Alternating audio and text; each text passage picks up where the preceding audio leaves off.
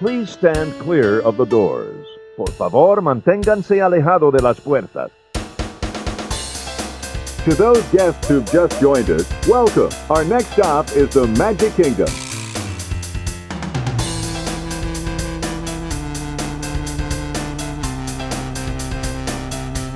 Ladies and gentlemen, we are approaching our station at the entrance to Main Street, USA, gateway to the seven theme lands of the Magic Kingdom.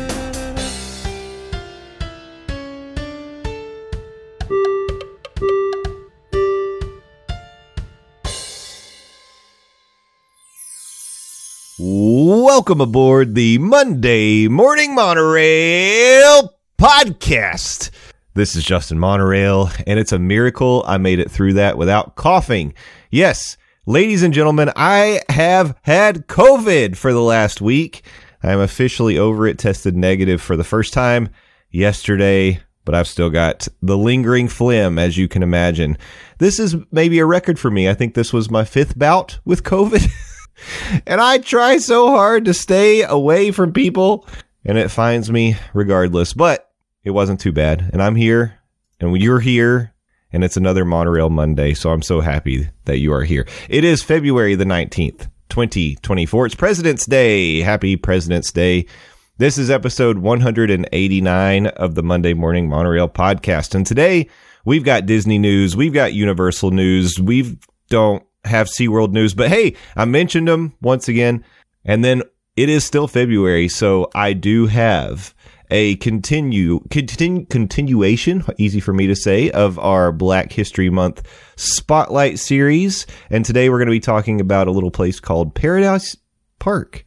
Oh, I'm, maybe I'm not as on top of it as I thought I was, but maybe I'll bring in my co-host, my monorail co-pilot, monorail co-captain, and she'll keep me in line. Ladies and gentlemen, dreamers, please welcome in Stepher. Stephers, welcome to the monorail. Hello. It's got I'm glad to be here. I will also tell you, you live in Central Florida. I don't know what you expect. Do you think you're going to run away from COVID? Like it's not going to catch you in Central Florida? Like, I know. I on. know. oh, come on. I don't want to throw any particular event under the bus, but I will just say maybe I caught more than beads at Universal Mardi Gras. That's all I'm going to say. I I will say the season. once I started feeling a little icky, I looked back into my memory palace and I can remember two specific instances that could have been the inciting incident at Mardi Gras. Um, one of them was a grown woman that was standing directly behind Casey and I and had a nice, healthy cough going. I could tell she wasn't bothering to cover her mouth, face, whatever. I turned to look at her, which I probably shouldn't have done. Mm-mm. but she was right behind us and i wanted to give her that nasty what are you doing? look. And she she even looked like embarrassed that it had happened. I'm like well why are you why are you here? Why are you not covering your face? You're come on. Come on people. It's like it's like covid never happened and we didn't learn that germs are gross they're gross keep them off of me please can you do that Hachu. yeah. I was talking the other day about like thinking back to what the parks were like when they first opened post COVID. And there's a lot of things that I'm glad are gone that have gone back to quote unquote normal. Like I didn't love walking down between the, the like the corridors of the plexiglass because they were always too tight and that was like intense. But one of the things that I wish we had never gotten rid of was the spacing in the queues. Why can't we just stand five feet apart from people? I mean, I know it takes up more space, and maybe on really busy days you just can't do it because you're going to be blocking, you know, lanes of traffic outside of attractions. But most attractions have plenty of room. Let's just spread out. We don't have to be right on top of each other, and we're all going to get there at the same time.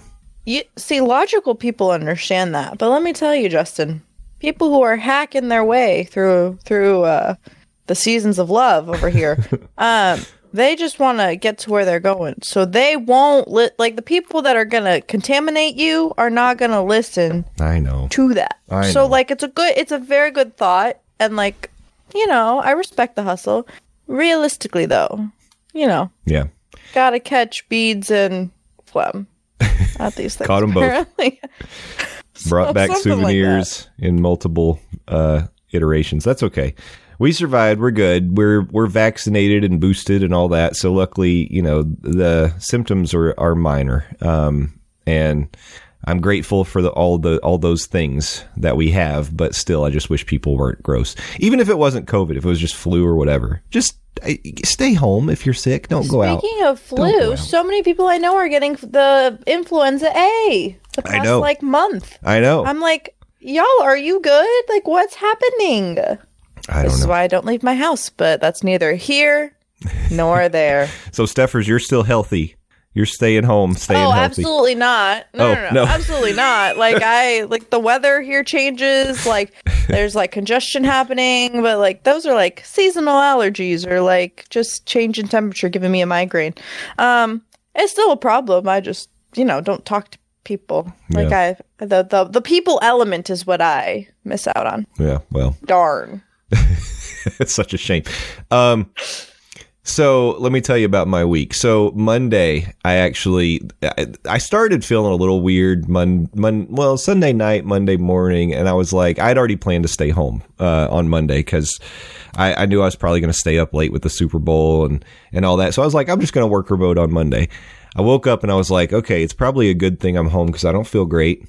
Uh, I took the COVID test Monday morning, was negative on Monday morning. And I was like, okay, well, maybe I just, maybe I got the flu. Maybe I'm, who knows what's going on.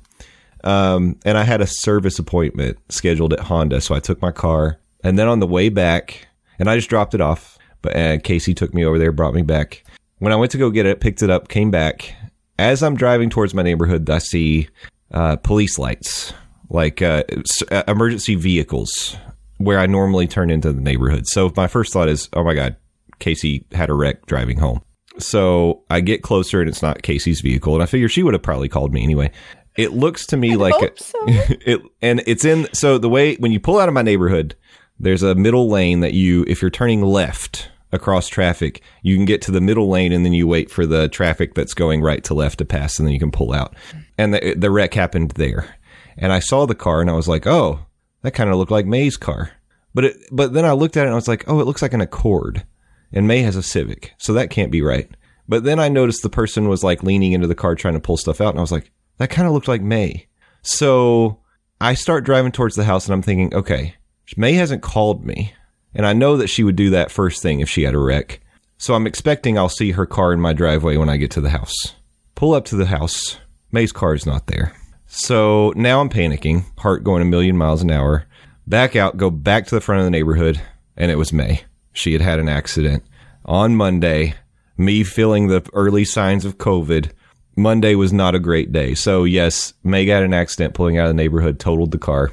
Thank goodness everybody was fine. Nobody's hurt. So, I just want to say yeah, I've known you for a while now, Yeah. and I don't think I've ever felt older until you just said May and driving. I know. Where have I been? Like I know. what what when when did life just progress and people got older and driving driving and having having having her first accident and totaling a car. Yeah, very scary as a parent. Very scary. yeah, I'm I can imagine, but I'm glad everyone's okay and everything. I mean, What a week it's been. But I'm glad to be here. we're almost there. Yeah, for those, I mean, for those who have been around and, and been longtime listeners to the Monday Morning Monorail, I mean, I know you remember back in our first our first season, our our we don't really have seasons, but first year of podcasting, Iteration? first iteration. When the when the show first started, you probably remember listening to to May, uh, aka Chicken Nugget, whatever jelly j- jelly skelegummy, ske- whatever name. Scaligummy. Yeah, Gummy Bear was another name Okay. but uh, the tiny little voice like May sounded so tiny and and small and and now is an 18 year old driver. It's just it is weird. 18. What- What, did I get so old? What's life? anyway. Yeah. Anyway. It's All fine. right. We're fine. We're all good. Let's move on. Let's actually do a show today. How about it? How about it? Okay. I think it's time, ready or not, to jump into the news.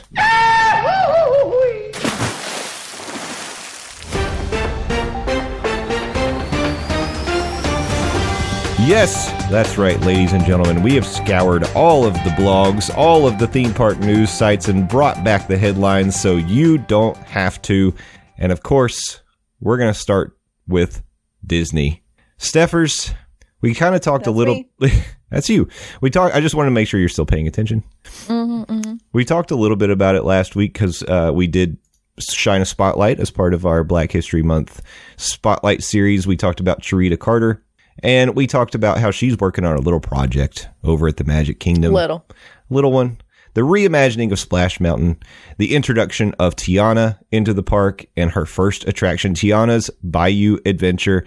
And I think it was Monday where we got the big reveal of, Literally. guys. of the Tiana animatronic. Oh my gosh, did you see it, Stephers? I did, and I was re- I don't know where I initially. I think I saw it on Twitter initially, um, and I saw like the first comment was like, "Thank goodness, an animatronic that's not like a projected face." Mm-hmm. And I was like, I feel that so deeply into my core. I know. I, now, see, I don't necessarily mind the projected faces. Some of them work better than others. I think that in Frozen, like the trolls look really good. Anna and Elsa, maybe not so much. But then the projected faces on the dwarves on Seven Dwarfs Mine, Mine Train, I think that's okay. I will say, though, I've been pretty jealous because I think when you go out of the country to the international parks, it, particularly I'm thinking about the Beauty and the Beast ride, and I can't remember what park that's in, but you see the the Beauty and the Beast animatronics dancing around and all the high tech effects, and those don't have Paris. they don't, they don't is it Paris? They don't have projected faces. They look amazing. And finally, finally here on American soil at a Disney park, we're going to get one of these fluid, so up to date, like cutting edge animatronics in the I- Disney parks. I'm gonna do a hot take right now, right here on the on the Monday Morning Monorail. I can't wait. Everyone was so uh excited or like thrilled about that Hagrid's animatronic that they put. Th- this looks so clean and so Yeah. like beautiful. Like I, I this looks well executed. Not that Hagrid was not well executed, but like this, like you can tell that the technology has updated and like they're really trying to Yeah. do the dang thing. And, Yeah. whew, she looking good. I know. I'm so excited. I and I think if I'm trying to read tea leaves like we like to do when we're um, reading these articles about Disney news, I think there's a reason that they dropped that animal because they could have kept that under wraps. Nobody knew that we were going to get this these high tech animatronics in the in the Tiana's Bayou adventure. We didn't know what we were going to get. Um, I think that they dropped that because all the part of the crowd that was sort of trepidatious about the retheming. They were saying, "Well, you know they're they're just retheming the ride. They're not going to dump a bunch of money into it. It's it's to it's to it might be cheaply done and it's not even going to like do a good job of showcasing Tiana." And and Disney's like, "Oh, let's give them a little taste of what they might get in this ride." And guys, if if if this is the teaser that we're getting for the ride, I can't wait to see what the whole experience is going to be. I'm I was excited anyway, but this gives me even more hope that Disney's doing this thing right and it's going to be a like so immersive um high tech experience and I, I can't I mean the music's going to be great. You know the music's going to be great and the theming just looks like it's going to be so good. I am fired up so much for this ride. My question is, is, is this the only animatronic I don't think so. to this level, to this degree? Um, and my second thought is, well, actually, I have more than like two thoughts. My brain is not computing very much. I'm interested. I would assume, in terms of the ride progression, like it's the same speed. You know what I mean? Like I mm-hmm. don't think they're gonna change like timing right. but maybe they will. My other thought is hopefully this isn't like a a shaman in Avatar and you know breaks down, you know, Yeah. kind of every now and again. Do they have a backup if it does? Is it gonna, you know, I, there are a lot of like technical thoughts that I have, um, but they've really been making strides with this ride, which is slated to open summer of 2024 Yeah. which is this year. In case everybody missed the new year uh, ball drop, uh, we are in 2024 finally. Um, and this article from Disney Tourist Blog predicts, based off of I think Frozen and another ride, that end of June is a potential opening date. Okay. So Yeah. I mean, I, love it when Disney gives these seasonal opening dates because it gives them a lot of flexibility. Because Oh, hundred percent. summer goes for quite a while, um, so it could be September. Uh, but yeah, I, I think June would be great. I I wonder, you know, one of the things we always talk about when they open a big ride or or a new area of a park or something, it seems like they like to do it around the October time frame because that's when their fiscal year starts. So it's like, well, This would let's be such a miss though yeah. for Yeah. a Florida summer. I not know. Have this ride open. Oh, I know, and that's the thing, right? So it's a water ride. You want people to be able to mm-hmm. to enjoy it, so you got to do it. You know, strike while the the the sun is hot in Oh. Florida. So this is my next question then. Yep. If they save the in in in a speculation world, if they save that with that mentality of opening it in October, are they going to do pass holder previews, technical rehearsal? Like, are they going to do that kind of thing where like the ride is pretty much open, but it's not officially open, so like you can't Yeah. X Y Z thing? Yeah. Um. Because they could. That's like a new thing with uh, Florida theme parks. Yeah. They, like they're doing that. Yeah, they are. Yeah, I don't know. It's in, that's interesting because I hadn't really thought about the like backwards calculation of if they open in June, when would they start doing cast member previews and pass holder previews? It's usually at least a month out ahead of the grand opening, so then we'd be talking May. Um, that that seems too close to me, but they are testing logs. Apparently, they've been testing logs. They're filling up the the uh, water in the in all the trenches. I don't know what to call them right now in the flumes, and they're testing logs. So I don't know. I'm I'm just very excited. I can't wait. And um, apparently, uh, the the opening in California is going to be a little bit later in Disneyland. It just is later in 2024, but they're getting they're going to be getting Listen. the same thing. August is a perfect month for Disneyland to Oh my gosh, did I even announce that on the show? I don't think you did. What what are we Did I- announcing? did I- that I'm going to Disneyland for my first time Stephers, in August. Did you win the Super my- Bowl? I did not, but well, technically I did. Taylor's boyfriend did win, so in turn I won. Um but yeah, I'm going to celebrate my birthday in Disneyland. So if anyone has recommendations, um I actually just bought my ticket yesterday for the parks Wow. and I'm very excited. That's awesome. That's that is exciting. We're we're gonna have to talk about that a lot more as we get closer to it for sure. Closer. Maybe we need to bring on Tom and Michelle to help you plan some Disneyland adventures. I will say I'm sad I won't be like staying like at a hotel because my friends live near the park. But I looked also looked at the hotels and I was like, I was talking to our buddy Adam and I was like, uh, so should I stay like one night on site? And he was like, if you're going to utilize the hotel, yes. And then I looked at the prices and I said, is there any way to utilize this for one night at like 400 plus, almost $500 a night? And I said, probably not. No, it's fine. I'll dream. I'll just walk around. Hey, Stephers, as I read further in this article, because I wasn't listening to you at all. Um, no, I'm just kidding. That happens. I was. Uh, but I, I just scrolled down in the article about Tiana's Bayou Adventure a little bit, and mm-hmm. you had asked, will this be the only audio animatronic that looks like this? Apparently, mm-hmm. Disney had already teased there will be advanced audio animatronic figures, plural, in Tiana's Bayou Adventure. And it says it, this is this is their commentary. We also believe the projected faces on Frozen Ever After and Seven Dwarfs Mine Train haven't aged well, and they're probably things of the past. Yeah.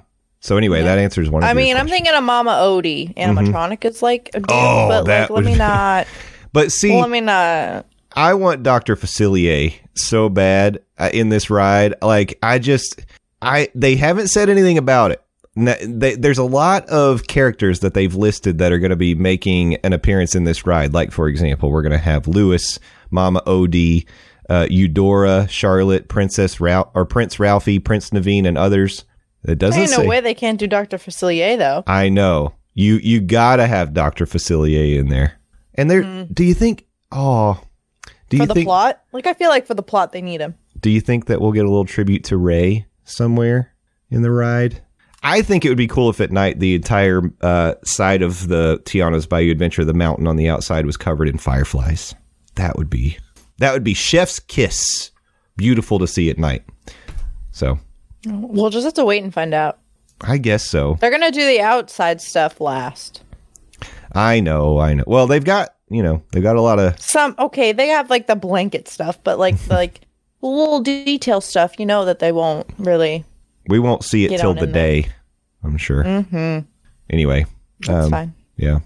But Stephers, I'm really excited about your Disneyland trip, and maybe they will have uh, Tiana's Bayou Adventure open on that side of, of the country by then. So you'd you that would be crazy if that's the first place you got to ride it. Honestly, that it would track. I uh, we'll see. we'll see. Who knows when I'm getting back to Orlando at this point? Well, you do have friends that live down here. Just don't forget that that you could stay with. I know, and I really could just hop on a spirit. I really could just bite the bullet and ride Spirit, and Hang on tight. yeah, the thought of that, yeah, the, the thought of that just made my stomach drop. So maybe not. It's fine. Um, it's fine. Well, speaking of riding questionable transportation devices, um, this next article, I was just going to touch on it just out of spite. Uh, there are new, yeah, new buses debuting at Walt Disney World that have a much more flexible lower area. If you've ever ridden the buses at Disney, they're two tiered and there's like a lower area with some seating and space for ECVs. And then there's a couple steps up that go to the back and then they have seating up there. These new buses are going to have much more flexible space in the front where the seats fold up and they have space for a couple ECVs to lock in um, in a safe and secure way. Uh, but also, if they needed to pack more people on, it could be more standing room. Uh, they also have like a lot of USB ports. It looks like every seat has USB ports underneath it, and they just look they look nice. They don't look extremely different um, on the outside. The insides just look more upgraded and nice. My question is, why are we getting new buses and not new monorails? Come on, come on, people. We're just With getting USB ports. all we yeah with USB ports with air conditioning. All we get on the monorails is new interior. That's it. That's all, and then lights underneath them. Which, by the way, I'm not sad about. I love the I, I love the ground effects on the monorails. I love it. I would just I give me fancy Party bus. high tech.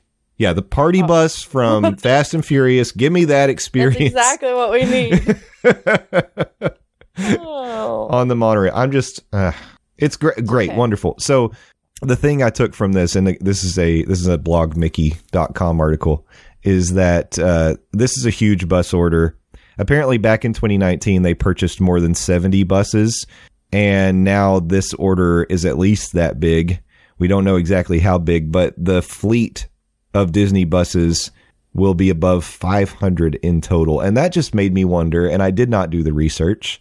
How would Disney compete in terms of bus fleet with like small smaller cities or something like, you know, well, Knoxville, for example. How many buses does Knoxville, Tennessee have in its fleet? Do they have 500? I don't think so, but maybe. It's just it's crazy the way that this area does operate like its own city sometimes. Because it is. Because it is. It's a lot of space. It's as much. It's as big as San Francisco, as they like to tell you. Um, but that's interesting. So good for the buses. Sad for no no new monorail fleets. Um, Not surprised though. Yeah, I'm not either. Here's something that is also not a surprise. Oh man, I'm all over the segues today. This is Blog Mickey. Disney announces ice cold hydraulics snack stand, and and they give us a sneak peek at the menu. Now, if you've been following along with the Monday morning monorail, you'll know that we've been tracking this construction on Grand Avenue in Disney's Hollywood Studios in front of Muppet Vision 3D because it's been a mysterious building for so long and we didn't know what they were going to have. And now Disney finally gave us the tea. We know what's going to be going on at Ice Cold Hydraulics. Here you go.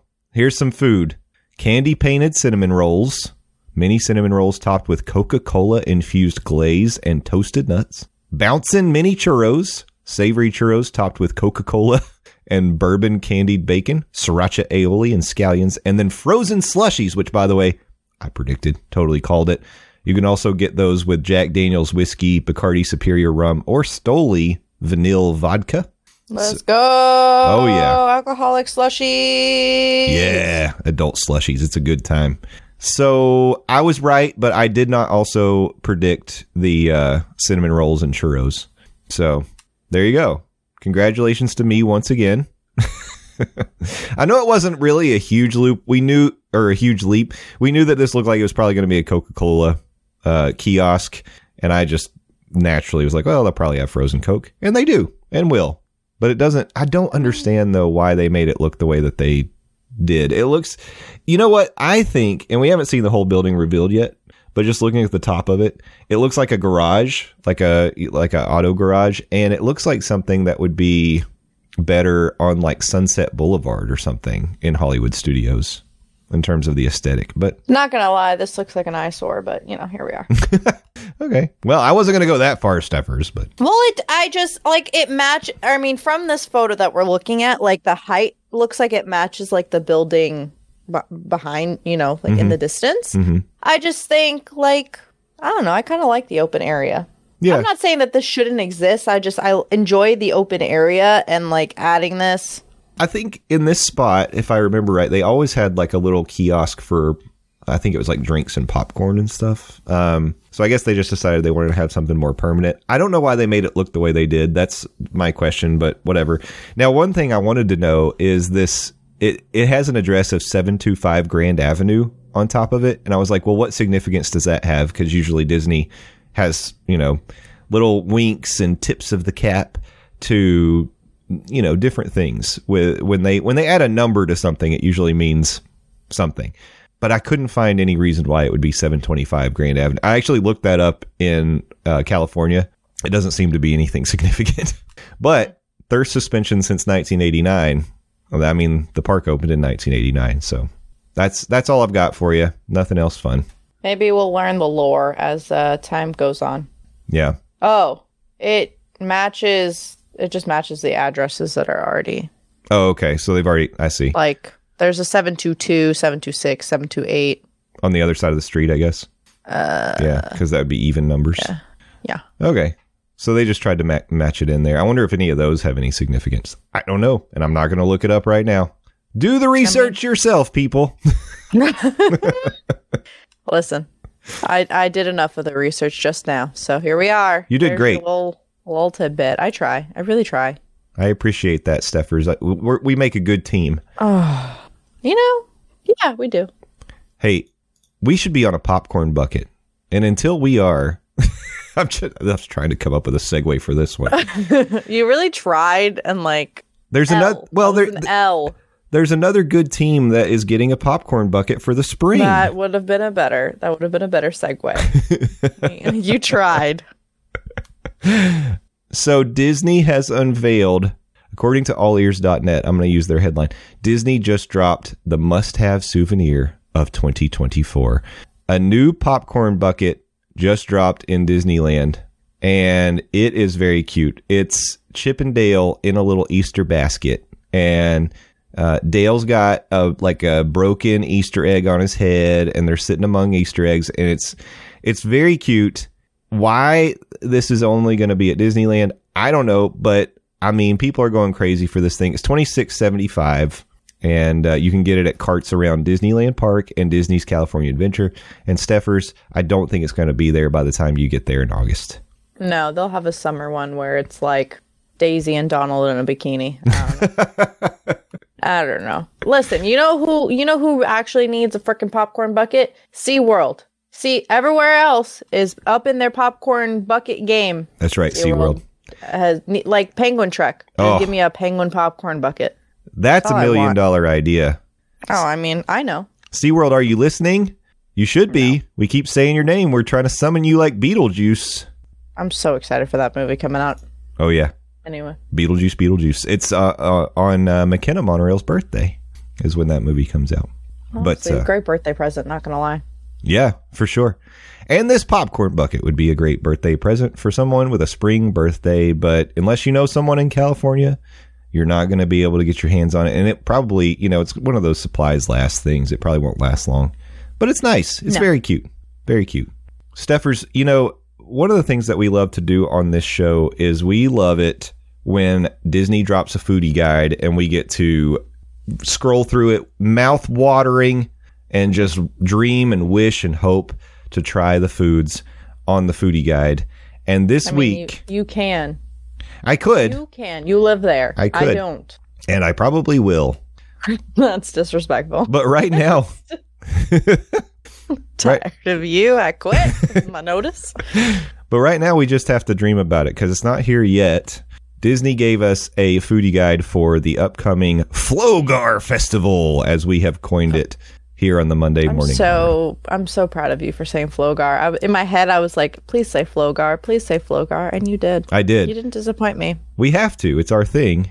And we're going to stick to it until it takes off. And then somebody else will probably sell it on a t shirt, and I'll ne- we will never get credit for it.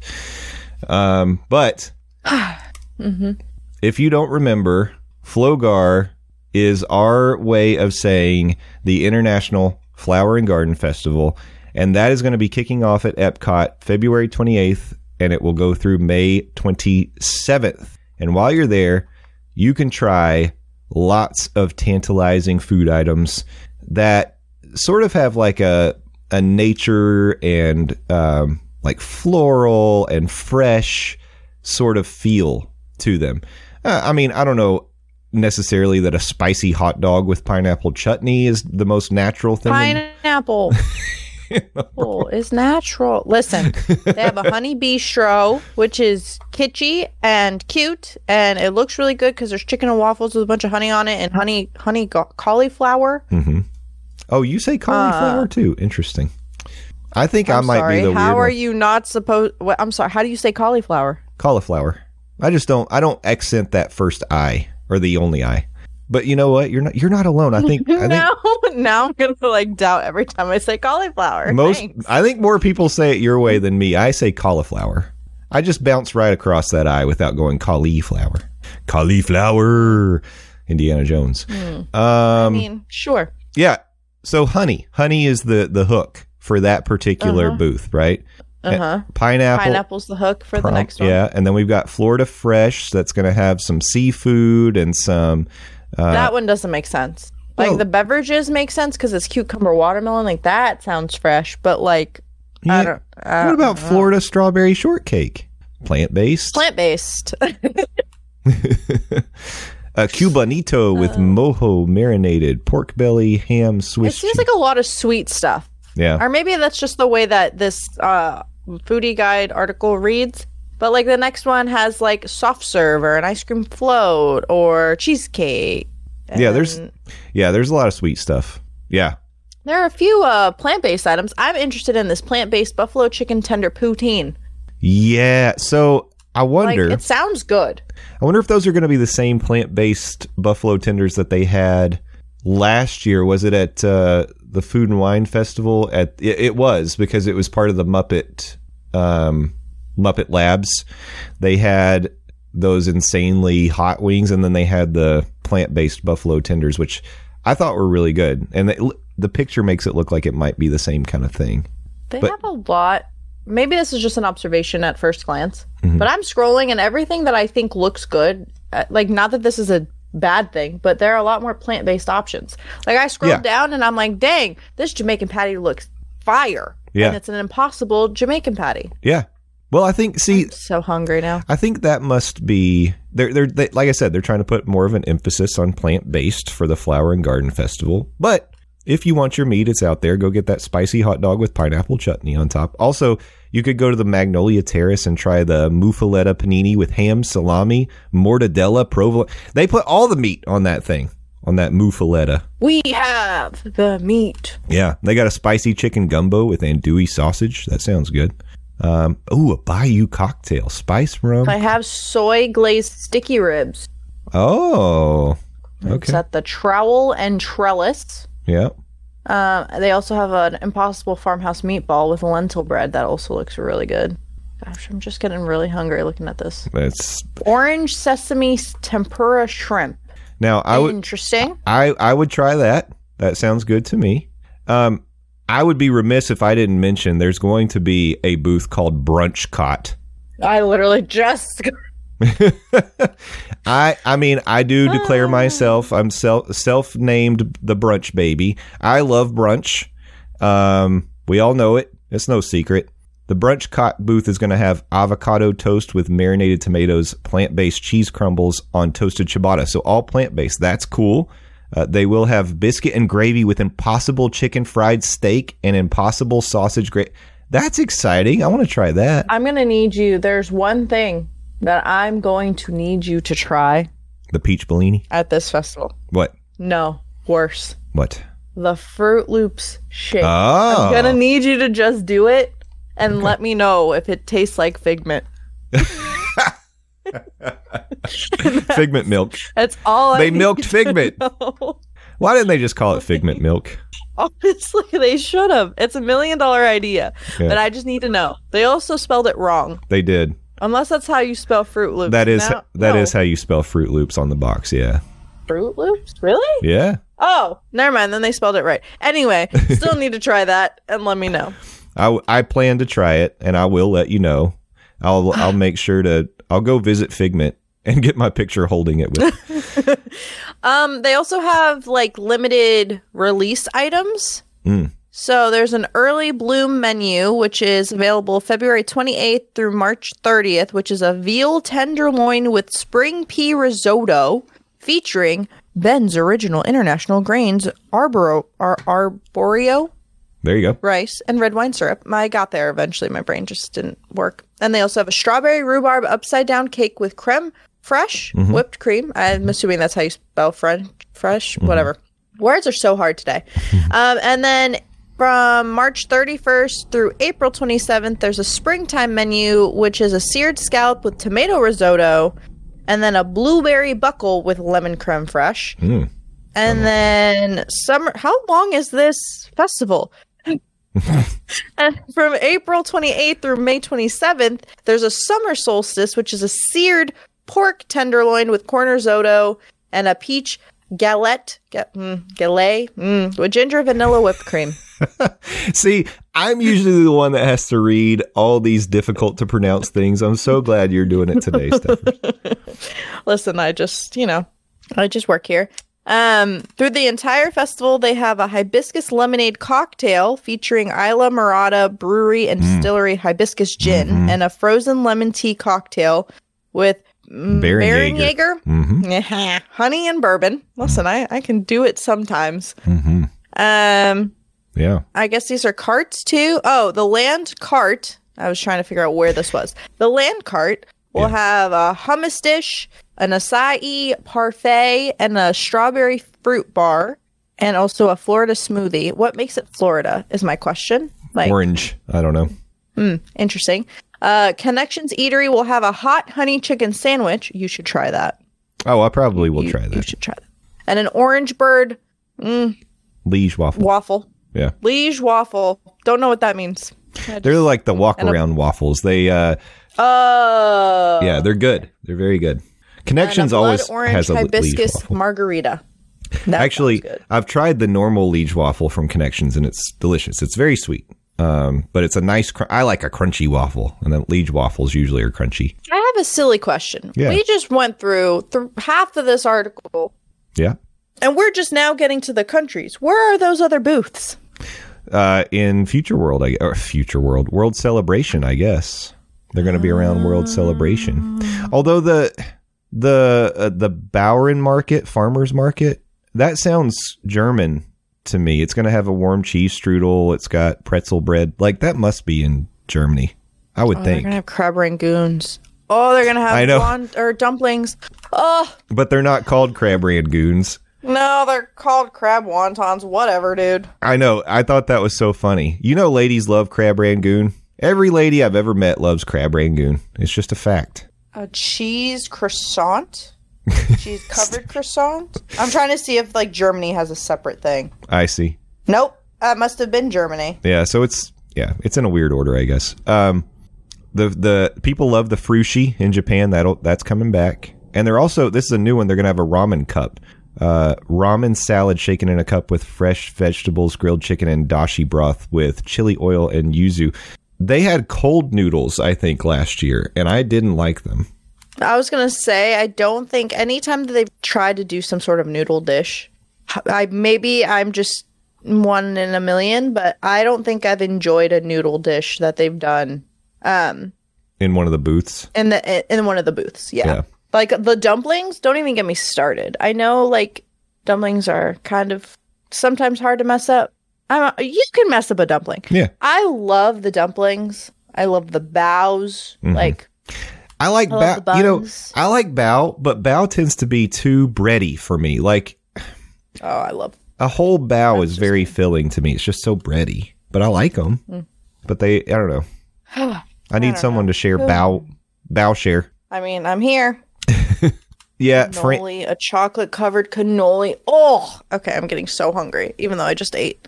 Let's see what the special funnel cake is going to be, Stephers. Oh, it's not that exciting. It's uh, it's going to have vanilla ice cream, strawberries, whipped cream, strawberry glaze, and strawberry crunch. Basic. Go to America. Get your own. Or, yeah. Or go to. Well, I think that's You can get it in probably funnel going to cake be anyway. in The the, same American Adventure. Yeah.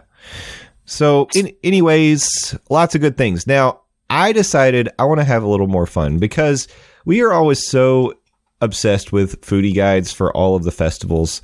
I think that it would be really fun to introduce a new seasonal feature here on the podcast, and I'm going to call it the Monorail Menu Challenge.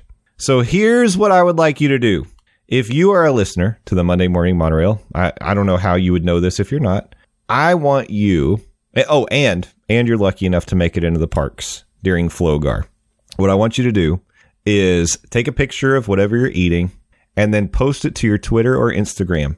Tag at Morning Monorail in one of those two locations and give us a review of what you tried. Let us know if you liked it, give it a rating, just a quick just your quick thoughts on the food item and then add the hashtag hashtag monorail menu and i'm going to enter you into a drawing that you could possibly win a $50 disney gift card so i thought this would be a fun thing to do i think it'll be a way for people who if you're a listener to the monorail but you don't get to go you will be able to sort of follow along with the people who do your monorail extended family and they'll be letting you know what they've tried, what they like, uh, what they recommend, or what they don't recommend. Maybe maybe they help you avoid something. You can enter more than once. Every time you do it with a food item, I will add to your entry. Now, here's the thing I was going to ask you, Stephers. Let me let you let me know if you think this is a good idea.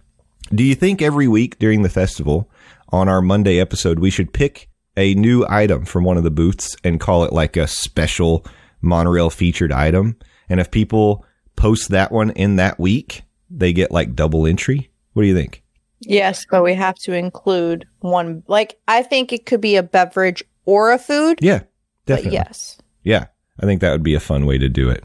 Um, but I, and I think I don't know, like we'll we'll see how it goes. But I think that this will be a fun way to sort of like get the community involved, interact with you, interact with e- let you interact with each other, and then also there's a nice reward at the end. Um, I'll do the drawing, like use it, you know, put put all of your names basically onto. They, they've got a website where you can make like a really big spinner wheel and then you just hit the button and it spins it and it lands on somebody. We could do that. We could do it live. We could do that on like the pass holder lounge or something uh, to announce Mm-hmm. we the could. announce the winner. That would be fun. So this was That just would be fun. this was just a wild idea I had last night while I was putting the notes together and uh, sprung it upon Stephers today. So But two minutes ago, as he was saying it, as he was as it was coming out of his mouth, I wasn't even. I had no idea. It's not like he put it in the show notes that I definitely read prior to this. Podcast. we all know nobody Kidding. reads the show notes until we actually start recording. Uh, no. Hmm, Anyway, uh, Flogar. Yeah, Flogar. And you could say Flogar in your tweet or Instagram post if you'd like to. As Let's should. we'll get that going. Honestly, it it would make me happy Yeah. if you said Flogar. So I'll remind you all next week as the festival does kick off on the 28th. Um, tag at Morning Monorail on the tweet or the post on Instagram. Use the hashtag monorail menu, post the picture of what you're trying, and then give us a little review. That gets you an entry into the gift card giveaway. And then I'll send it to you electronically. So you get it like instantly. Whoever wins. Thanks, guys. That'll be fun. I hope you uh I hope you participate. Hopefully this wasn't Let's a big flop. Of an idea. Um, all right. Well, that was the Disney update. Stephers, we got a few things over at Universal. You want to kick it off? Oh yes, across the Universal with me. it's me. It's Stephers. I think the biggest. Well, let's not go with the biggest headline first. Let, Okay. Let's rewind back up to this uh, popcorn situation. Yeah. Because Universal has released a Bumblebee Transformers popcorn bucket Oh yeah. for a whopping $34.99 buckaroonies with one free popcorn fill and can be found at both parks. Yeah. I gotta say, looks great. Not worth my, well, I would say not worth the $35. However, like, if you were to buy a plush or something, it'd probably be a comparable price. Yeah. So, and let's not leave out. it lights up. its eyes light up, and you can move its arms and legs. cool. That's cool. I think it's kind of it's kind of cute. Yeah. Not- I want an Optimus Prime one. If there's an Optimus Prime one that comes out, like maybe I'll blink and it'll be like in my possession. but you know, ah, I think it's cool. I I like Bumblebee. I think Optimus Prime would be cool too. Um, but here's the question: We all love the King Gator popcorn bucket. I don't know it which actually one. looks so cool. if I had to pick between the two, I don't know which one I would pick. I did see this in person um, when we were there. They actually had these out when I was there last week. So I saw it and it's cool, but the King Gator is just so cute. So cute. I'm just interested to see like if they're going to keep on a theme with these popcorn buckets or if they're just gonna you know because they were on the Minion train for a very long time. Then they switched to Mardi Gras train, and now they're randomly doing an Autobot transform. I mean, They're bouncing I all over the place. they're bouncing around a little bit. I liked. I should have gotten one of the the Chucky popcorn buckets last year because I don't have a Yeah, universal probably. popcorn bucket, and it would have been good if that was Honestly, my a first. one. little. That's a little disrespectful to I Universal know. that you wouldn't in- invest in, in a popcorn bucket. Honestly, their popcorn bucket game really just started picking up, so it's okay. Well, uh, as as they drop these, I'll I'll have to I'll be selective, but I'm gonna get one. I I don't I need I need more shelf space is what I need to add all my little. You'll get there. I. I believe in you. yeah, but that's cool. That's exciting. It is exciting. Um, what's even more exciting? Now I'm going to go into the big, the big headline of the Universal lifestyle or something. The app. We talked about this like two weeks ago. I Yeah. think, a couple, I don't, whatever, however many weeks ago. But the app has finally gotten an update. yes. We teased it, and it came to fruition. Clearly, Universal listens to this podcast. Yeah. Uh, but they focus on four main areas. Uh, this is allears.net who kind of laid it all out for us. New visual design, redesigned map, reimagined wallet, and enhanced accessibility. Uh, me, Justin texted me and said, Universal got an app update. So I opened the app, and sure enough, Boom. it looks so clean now so much better. like so clean. It has like teasers to Epic Universe. It like your profile. Mm-hmm. I'm I'm even gonna open the app right now just to kind of enjoy this article with it. Um, but there's like a profile tab where it'll have your VillainCon Minion Blast connection thing. You can put your parking reminders. It even has block out dates, so like you can select the kind of pass you have. It'll tell you your dining reservations. You can chat with Universal. I guess you could always chat with Universal, but like it would take you, you know, to I think it would take you to like the web page. I think it did. and this I, looks like it's like within the app. Yeah. Um, the wallet, you can manage the different passes or tickets that you have. You can change the credit card you have. They also included a travel party, which is something that like Disney already has in terms of, you know, booking things. So I have six members of my travel party. No idea how they determined my travel party. I'm assuming because we had plans. I thought you were going to say, I have no ago. idea who these people are. that would have really funny. Um, Universal Play, Sync and Play. Oh my gosh, this looks so clean. yeah, it's better. It's, So it's, yeah. I clicked I clicked the Minions Blast section. It like gives you really good instructions. It tells you how to connect, make sure you have the NFC on your phone on. It'll also look at your location. You can see what other games they have available.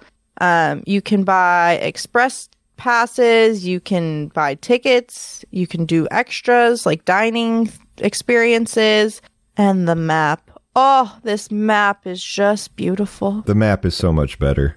Now, Do they the have thing, Epic on here? the only thing that I wish, No.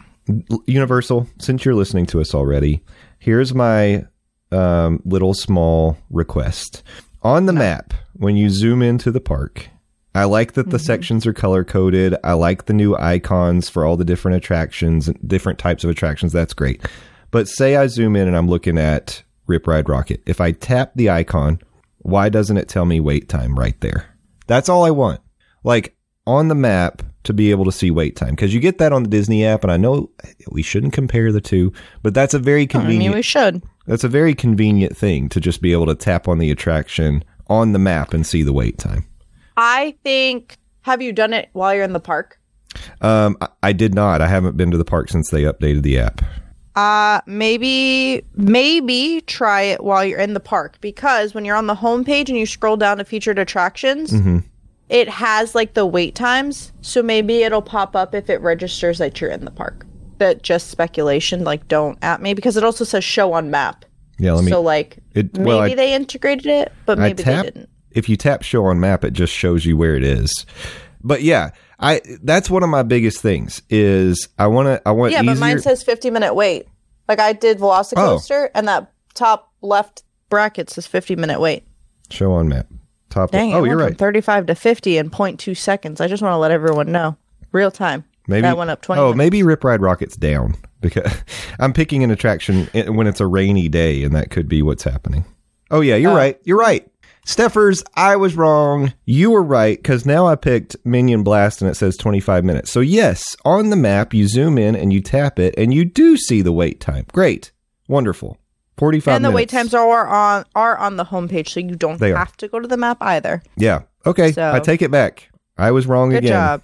Good job, Universal. It happens. I will say, I would. This is just like a nitpicky thing. I would move featured attractions higher up I would too. Yeah. I agree with that. um, because helpful resource, helpful tools just seems like something that should be at the bottom, especially because the blocks are bigger. Um, but that's just getting nitpicky. It's I like- not. I like Oh, the bo- medicine and personal products available locations. Yeah, that's nice. I like the available or the uh, mobile dining. Um, they've got a big icon, helpful tools. You click on mobile dining, and then you can tap the available locations um, s- tab, and that looks a lot more user friendly now. Clean. yeah, clean and mm-hmm. user friendly. I like that. I love mobile dining. I do too. I think, and it also tells you where did I just see that dining? I think it it also tells you like what kind of payments they take. Oh, and if there's a Coca Cola freestyle machine, what kind of restaurant it is, and if Universal Pay is accepted, which is my assumption is is it's the the wallet on the app. It is, Like yeah. take the wallet. So this is a new thing. Um, yeah, it, it says you can set up your your app so that I think it shows a barcode. Uh, cr- so click on Universal. Yeah, it's and a, it's you a QR set code. a spending limit. yeah. So if you have a if you have a payment method set up in your Universal app, you can set up the Universal Pay, and then um, you can make contactless payments using your in-app wallet. Set up Universal Pay to keep your credit card handy right in the app, then simply scan to pay for items at most merchandise and quick service food locations. Wonderful. There's there is one gripe I have about this. Okay. What is it? They will not. They still didn't add where you can input a gift card as a form of payment. Ah, So when I'm doing a mobile order, like say when I went to the Orlando Informer meetup and I went to go order at the Minions Cafe, they give you at Orlando Informer, they give you like a fifteen dollar food and beverage gift card. Mm-hmm. I couldn't use it on the app. oh, yeah. That is my one Okay. thing So you found I one hope thing. that they add. Um, that that would be a good upgrade. I will say, giving them props for something that was a it was a pain when I was there last weekend. The The Mardi Gras section is improved, and last week I found it difficult using the Universal app to find the food booths and find the menus, and then also find the location of the food booths using the app. This one is it's so much better now. So there's a Mardi Gras section. You can click on food and beverage, then tap food info. It it shows you each one of the locations. So if I tap the Bloody Mary bar, because we all know that's what I want, Shocker. you can get to the menu, and then also it shows you the location on the app. Beautiful. That's it- that's all I wanted, and it's got the menu there. That's all I wanted last week. I had to use the Orlando Informer um, article because it was a lot more detailed and easy to use than the app last week. Wouldn't have to do that now. Thanks, Universal. Thanks, Universal. You're so great This is good. and so Now fun. we we brought this up because Universal has eliminated the physical park maps in the parks. Mm-hmm. And so we started saying that's fine, but you need to improve the app if that's what you're doing. And boom, and they did. boom. They did. They really did that. I'm proud of them. Yeah. So I am maybe okay. Also, maybe when you're checking out, when you're I like eh, I'm not in the location, so it won't trigger it. But maybe like they added a thing where you could put a gift card in when you're checking out. But in my head, it would be in the wallet still. yeah, you would think That- you'd be able to my put those only in gripe. the wallet. Yeah. Which usually I wouldn't matter. I don't think Disney does this either, though. Like you have to have the physical gift card. No, you have a digital gift card. Can you load that on my Disney experience though? I don't know. I'm thinking like people who that my brain is going to people who are trying to set a, a budget. Say like it's Mardi Gras and you're trying to be like, you know, set X amount of budget. I wonder if you could just upload that amount to your app wallet. Anyway, that's just nitpicky. It's not a huge deal, but I love this. yeah, I'm looking at the I'm looking at the wallet right now just to review. Yeah, it only showed me a uh, uh whatchamajinker. It only showed me my credit cards. so So the funny thing is, okay, now this is great, right? Because what what I am taking from this wallet right now, you've got your travel party, mm-hmm. and then you can go to manage travel party. Mm-hmm. Oh, hold on. In the so I'm sorry. If you manage payment details, that's where you go. Then there's the spending limit button. So you click on that, and it shows you your travel party. So I'm wondering, could I? Well, I guess it would matter if they it's tried to use. only at use. Volcano Bay. Oh, Yeah, it's for the only Tapu. Tapu bands. I thought it would be really funny if I could just like, oh, someone's in my travel party. You're only allowed to spend twenty dollars today, and then they can't That use their would own be card. So rude, yeah, but kind of funny. Not Right. gonna lie. that would be great. Um, well, I'm excited. I the the other thing that I've struggled with a little bit in the past with the Universal app is dining reservations, and it will show. It looks like it will show your dining reservations, but you still okay. So you have to pick a restaurant, and then I actually I've I can't change my travel party. oh you can't. No, Hmm. I click the person in my travel party, and it just kind of gives no entitlements. I don't know what that means, but I think that means you Yeah. haven't uh you haven't given them access to a card. I don't know. Who knows? I don't know. who really knows? But this is kind of exciting. Like I'm kind of this is kind of I such a nerdy little thing, but like I'm kind of excited. I'm excited about it. Yeah. I I mean, I love technology upgrades. I like using technology and I think it is important to make it uh, more user friendly for people who maybe aren't technology inclined. Um, the accessibility is good. The app it does look cleaner. It it to me it's more intuitive. The map is better. Yeah. I'm I'm into it. I'm into it. And it just it looks more modern. So great. Great job Universal. Thank you for They doing this. also single rider line. So I wanted to see if they have an indicator on each ride, and I don't know if they always did. Just something I thought of, but I went into Gringotts and they have a single rider line, and then in parentheses, parties will be split. Yeah. Okay, so it does tell you which attractions have Mm-hmm. that. That's good. Yeah, it's great. More information, the better. Universal, wonderful. Ten out of ten. Now just Wow. give us a uh, Optimus Prime popcorn bucket, and we're happy campers. Well, you know, sometimes people can't make it to the parks, Justin, and they won't be getting their Optimus Prime popcorn bucket. But you know what they can do instead? Oh, what could they do? They can sit at home on their computers and download Minecraft. um, I saw this and I actually I audibly laughed. But uh, Universal Studios now has a DLC uh, on Minecraft. Mm-hmm. Um, If you don't know what a DLC is, it's downloadable content. Yep. and it has um, attractions such as Jaws, E.T., Jurassic World, and Back to the Future. Mm. E.T. looks looks great. Woody Woodpecker's there. Uh, He greets you and asks for your help restoring the letters on the universal globe. and uh, they got Shrek. They got mini games, uh, souvenir shops. Uh, I'm gonna tell you this right now, y'all. I am not a Minecrafter. Okay. Is this going to pull you in? Absolutely not. Oh, But it looks cool. Like, I I, do think want I'd to try watch it. somebody play this, but like I just I'm personally not a Minecrafter.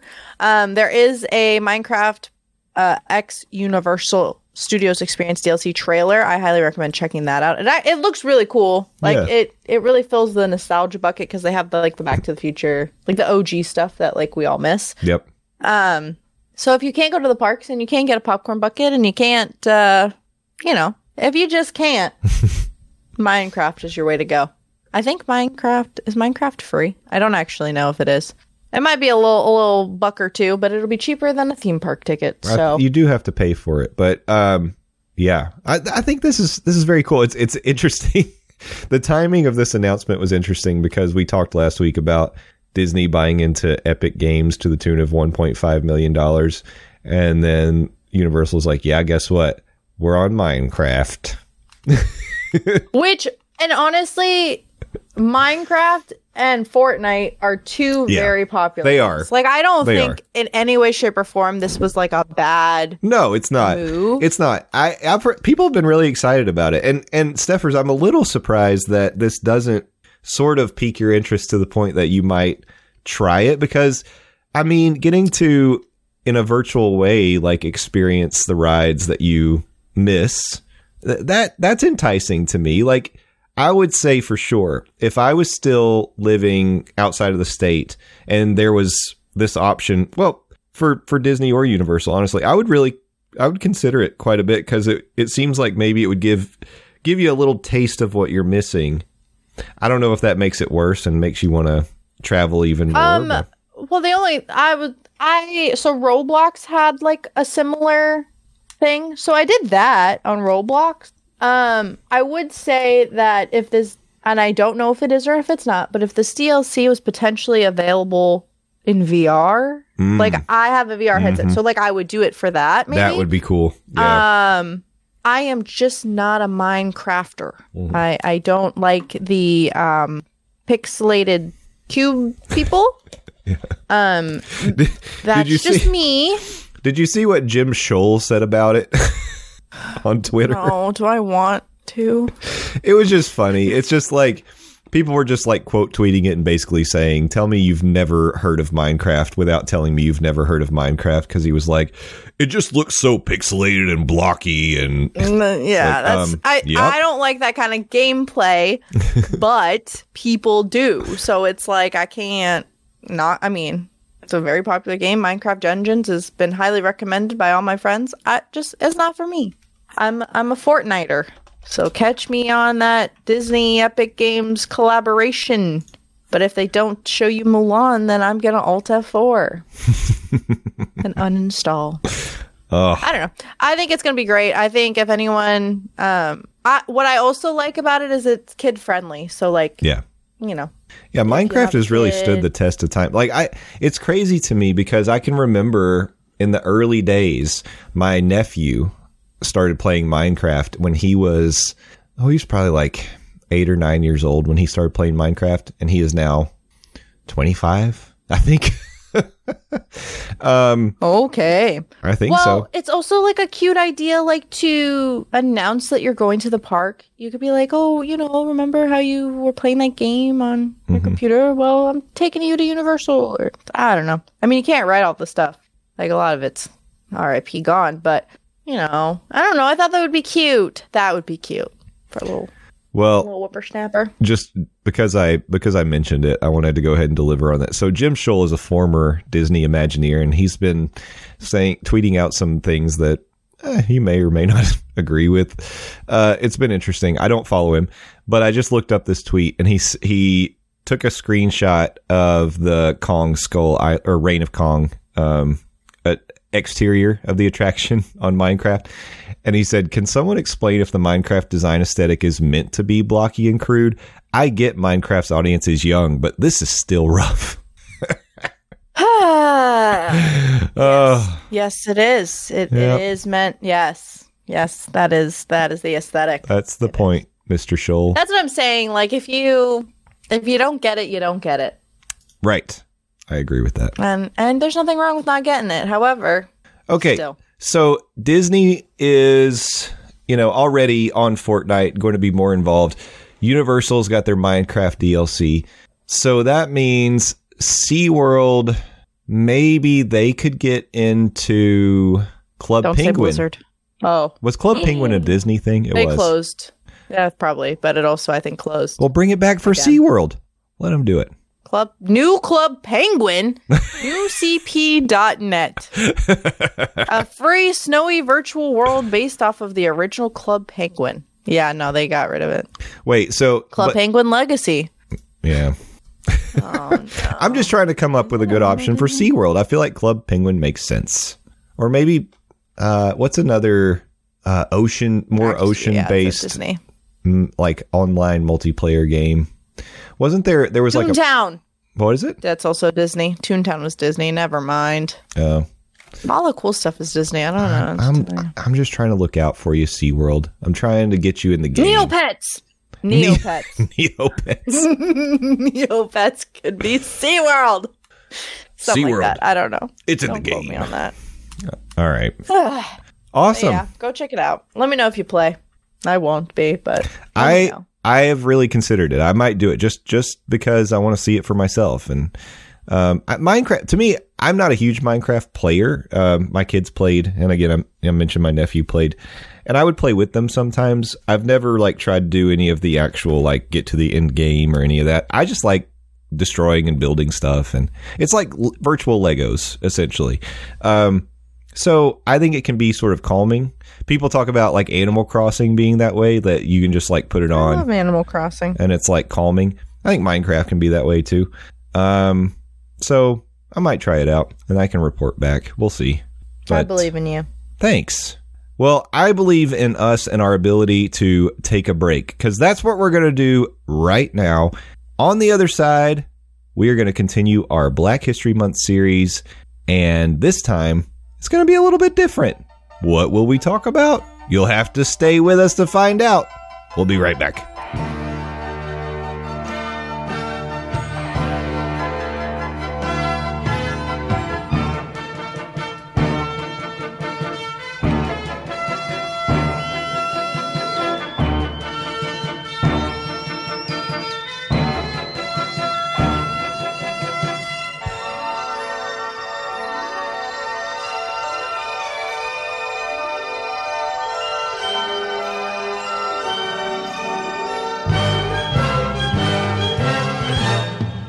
Welcome back to the monorail. It's me, Papa Monorail, sitting here with Stephers, the Steff Stephers.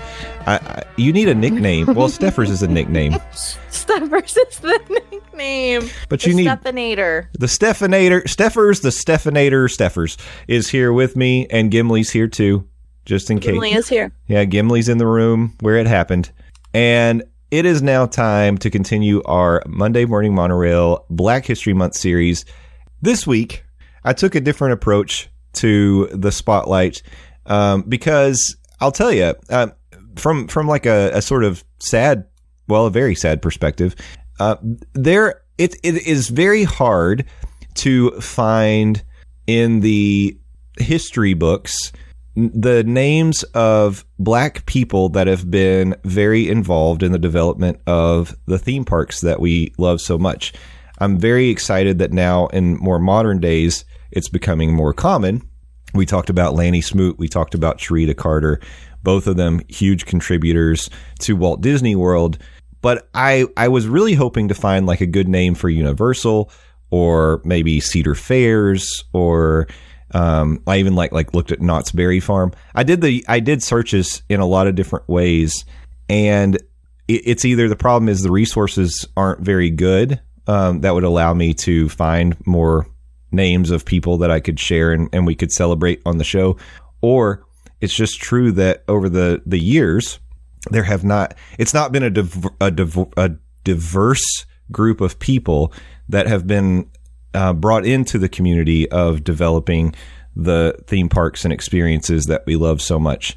But here, going down this path and doing this research led me to something that was pretty interesting. So today, we're going to talk a little bit about the attractions that were developed for black people during the time of segregation. So this was brand new information to me um, a failure of our education system, if you ask me. But there's a lot of things that I don't know about, like that what went on um, during segregation. And so I thought this was really interesting, and I wanted to bring it um, to you all to the show today. So during the segregation era, black people were not welcome at many tourist attractions in the South. Amusement parks were often marketed as clean and safe and had guards at the gates to enforce the whites only policy if a black family did enter the park, they could be removed forcibly, possibly beaten. African Americans challenged segregation at amusement parks, swimming pools, and skating rinks throughout the 20th century. Civil rights campaigns targeted segregation at amusement parks, including Gwynn Oak Park in Baltimore and Glen Echo Park outside of Washington, D.C. Other parks, such as Fontaine Ferry in Louisville, were sites of major racial clashes when African Americans sought entrance. In 1949, Paradise Park opened in Ocala, Florida as a tourist attraction for black people. Paradise Park was located about a mile down the Silver River from the popular Silver Springs attraction. So, Silver Springs was a, a natural park that people went to to enjoy the beach, enjoy swimming, enjoy outdoor activities, but they also had glass bottom boat tours. And a lot of the glass bottom boats, uh, the captains were actually black men. And when segregation was uh, enacted, the the black people were no longer allowed on a daily basis to go to the park. Uh, from what I read, it seemed like on the weekends the uh, glass bottom boat captains could bring like their families and things like that sometimes, but uh, for the most part, the rule was uh, Silver Springs Park was was segregated. So I will say I read that Paradise Park was developed by two white entrepreneurs. They and they owned the property. So I'm not I'm not going to talk so much about them because they've had their time, they made their money. But what I do want to talk about is those two guys hired a man named Eddie Leroy Vereen, who was one of the uh, captains of the glass bottom boats, and he became the first and only general manager of Paradise Park during the time that it was opened. So the park opened May 20th, 1949, and stayed open for 20 years. So he held that role for 20 years. Uh, Paradise Park offered similar features to Silver Springs, such as glass bottom boats, quote unquote jungle cruises, a petting zoo, a dance pavilion with jukebox, uh, performers, a softball field, horseshoe toss, and a sandy beach with lifeguards. Um, it closed soon after desegregation because it basically just joined with Silver Springs, and now, from what I read, this this property is just totally like um, already been like reclaimed by nature. It doesn't exist at all anymore. Uh, but it served African American patrons prohibited from the Silver Springs boat rides that were limited to whites only. So I just this this to me was really not not surprising, but really eye opening. And it was sort of as I was doing the research again, I found it really difficult to find good information about like who developed the park, who owned it, where was it. Like it, a lot of this is lost to time, but it has turned out that there were people who remember going there and, and there have been some articles that have written. I found one by uh, WESH, which is a local news affiliate here in Florida. And they they talked to either family members who knew, you know, people who went to the park, or they're just older um, people who live still in Florida who actually did experience the park and, and can recall and and have really fond memories of Paradise Park. Um, one of the things that I thought was pretty cool is they did a, a Miss Paradise Park pageant, and in 1949, it was a, a woman from Sanford who who won the Miss Paradise Park uh, pageant And Sanford's like right where I live. So it was on Labor Day. There was a beauty pageant sponsored by the local American Legion. And Mildred Jones of Sanford was crowned the first Miss Paradise Park. Uh, Future Farmers of America had conventions there. BB uh, King went to Paradise Park. Um, and they hosted a lot of events for churches and schools. And, um, it was just, uh, like it was, it was a place, it was a haven, uh, for people black people who weren't allowed to go and and participate in the the parks of the day, particularly in the South. So this was really, I don't know, really uh, interesting to me. Again, I said it was really eye opening, um, but almost more more so than what I learned. The difficulty I had to find like good, consistent information and good resources about this was sort of um, eye opening as well. Um, Oh, uh, I wanted to mention. So admission to the park was free, though swimming was thirty five cents, but that gave you a towel and clothes storage. That's a that's a deal. Uh, Thirty five cents. Thirty five cents. Me. Yeah, Paradise Park drew about hundred thousand visitors annually.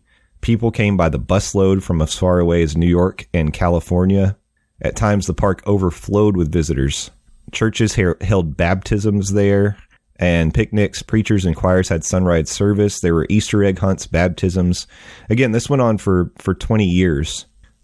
According to a sign in the promotional movie, uh, the, in the promotional movie cited below, uh, Ross Allen's wild animal exhibit included dozens of alligators, hundreds of snakes, monkeys, deers, birds, turtles, lizards, exotic animals, and old coochie, a, gi- a giant. Sorry, bless you.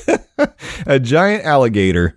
So in, re- really, I don't know, really interesting. I, I, um, I'd like to do I'd like to do a little more digging on this and and if this is something that anyone out there who's listening if you if you're familiar with Paradise Park if you've if you've ever heard of it or if you know anybody who has any f- information about it let me know cuz I'd definitely like to to learn more about it but uh, so today's spotlight was was a little bit on Paradise Park but I really wanted to to make it also about Eddie Vereen, and um, apparently he was such a big advocate of the place, a huge supporter. I mean, obviously he ran the place for 20 years, but also was like a uh, a marketer, like a, a tireless marketer of the park because he wanted to get the word out and make sure that people that looked like him knew that they had a place that they could come and and enjoy and spend time with their family and feel safe. And that's that's pretty special, pretty awesome. Eddie Vereen's grandson, Clarence Lewis, he said this was his quote. It was a heaven, a heaven to get away from the toils of everything and society had society had back then, the Jim Crow laws and everything else, because we had our own place. So, really, really cool. Stephers, were you aware of of anything like this um, before we started talking about it today? Absolutely not. Yeah, I wasn't, and it's really hard. It's hard to believe that 1969, like that, that wasn't that long ago. We're talking you know, less than 60 years ago that that was reality um, of how our country was. And, and I think that that, I mean, one of the many shocking things, but I think that that's one of the shocking things is something that was not so long ago. Like we have so many things that, that quote unquote stand the test of time, mm-hmm. but like things like this that should stand the test of time just don't. Mm-hmm. And they don't see their, their, you know, spotlight. Yeah. I think that that's what's really the most shocking and sad, honestly. Yeah, absolutely. I, I think I think from one perspective, people might say, "Well, why why do you want to keep you know this as something that's that's like talked about and remembered because it's it's a bad part of American history that we had segregation." But I think it's always important to remember things like that and really explore them and understand them because the best thing that you could do with that information is understand it and then do everything you can to avoid ever doing things like that ever again. So interesting, interesting stuff. So hats off to Mr. Eddie Leroy Vereen and his family, who apparently most of them ended up working at the park over the 20 years that, that he ran the place. And, um, yeah, like I said, if anyone if anyone has any more information about it, I'd, I'd love to learn more. It's it's uh, sadly limited uh, and hard to find. I wanted to say you know, one of the things I did because I, I, I feel like in the past I've had a lot of success using I use Google, I use you know the different search engines, but then I also go to like the AI search engines, and I'll and I'll give the very specific prompts. And every single time that I put in, please, I, would, I always say please to my robot overlords. I want them to know that I I'm a kind, gentle person. Say please provide uh, names of black men or women who have contributed to the development of you know, and I would say like Universal Studios or Knott's Berry Farm or whatever it was. And it would always come back and say like, unfortunately, um, and it's it would always start that way is is that like um, those names just don't they don't exist in the past, but it would always end with. But nowadays there are these you know there's a, a much more uh, concerted effort to embrace diversity and bring in people from all backgrounds, from all ethnicities, from you know no matter no matter who you are, uh, because the more people with different minds that we can get together, the better the product that we'll all have at the end of the day in the parks and and and beyond. Um, so inclusion and diversity is very very good. I think we all can agree. That's not that is not a controversial statement that I'm making. Um, okay, that's all I've got for today, Stephers. We did it. I feel like we did it. I feel like I talked a lot, but that's sometimes when we're when we're doing the the history stuff. That's kind of how it goes. So next week, when Landon returns, because he's enjoying his trip right now in Orlando, and hopefully he and and his smoking hot girlfriend are avoiding all the germs. Maybe I sucked them all up for him before he got there, but Mm, the rain's washing them away. yeah, the rain's washing the germs away. That's right. I know they did Universal. The, the they went to Big Fire for Valentine's. I think they've got another Universal uh, adventure planned, and then also they've got a lot of Disney time. So he's going to have a lot of stuff to talk about when he gets back. I can't wait to hear that. But also, we're going to kick off that monorail menu challenge next week. So I'm excited about that. So let's you and I will we'll start it, but we'll let Landon know we got to review those menus and we got to come up with the uh, the specialty items, the spotlight. Oh, I already items. have one in mind. Okay, perfect. Then you're ahead of the game, Stephers. Try. Yeah. Well, in order for people to interact with us while they do the monorail menu challenge, or just if they want to follow our other adventures, let's talk about adventures with Stephers and what you've got That was going a on. solid segue. That was li- that was such a solid segue. Um, the next episode of the Adventures with Stephers podcast will be coming out this Wednesday, the twenty first. I just have to cue it, which is a great reminder for me to cue it. Cue it. Um, cue it up, and I have Angela Dahlgren on, and we talk about a bunch of different hooplas and who's what's its and theme parks and no, no. We talk about a bunch of different stuff. Um, so that'll be on all your podcatchers, and I hope you listen, or you don't have to. If not, you can just stalk me on Instagram or TikTok at Adventures with Stephers. Um, and if you do post your monorail menu on Twitter, it's it's because it's Stephers. Adventures with Stephers is too long. But yeah, I mean, if you just want to, if you want to tag uh, at Morning Monorail, we'll all see that too. So Correct. yeah, um, I see it all. we will see it. We'll see it, and we will enjoy it. Uh, I'll give a shout out to Landon and his Twitter account at L A N D O Z. He has been posting Please a go follow me. Yeah, please go follow him. He's been posting a few things on Twitter, uh, also on Instagram at Dawes Does Disney. Check him out there. And he is a producer and personality on The Phil Show, 6 to 10 a.m. every Monday to Friday on 987 in Knoxville, 987, which I think is newstalk987.com if you want to stream it from anywhere in the world. I am Justin Monorail. I actually updated my uh, my personal handle on Twitter. It's back to at Justin underscore Monorail. So that's where I Yay. yeah, that's where I am on all of the things. This podcast is at Morning Monorail everywhere on social media. You can go to morningmonorail.com and get access to a ho- whole lot of other content you might be interested in. We have a Facebook group called the Monday Morning Monorail Fam. We also have a Discord. If you want to be part of all those things, you're welcome. Just give us a shout and we'll give you access. I want to remind you if you're listening on Monday, February 19th, tomorrow night, is our monthly Pass Holder Lounge episode live on YouTube. So if you're not already subscribed, you need to check out the Pass Holder Lounge. It's on YouTube. That's the name of the channel. We'll go live at 8 o'clock, and we are bringing on our friend Jeremy from Main Street Magic. He um, just wrapped up his year of Universal AP ownership. And I want to talk to him a little bit about that because I know he's not renewing for now. So I want to get his thoughts. Stephers is ashamed. Indeed, but Yeah. that's okay. But we'll chat about that and probably a lot of other things. So check that out tomorrow night. That'll be February the 20th, 8 o'clock, the Pass Holder Lounge. Whether you join us there or whether you just choose to come back next week, either way, we love you. Thanks so much for listening. I hope you're avoiding the germs that are out there flying around the flu, the COVID, everything else. And I hope that you are getting excited for Flogar because it is coming Hello, Gar. for all of us. we love you so much, and we are going to talk to you again next Monday morning. Until then, thank a team member, thank a cast member, thank people in the service industry. They work hard and they put up with a lot of crap. Be excellent to each other and party on, dudes. We'll see you next time. Bye bye.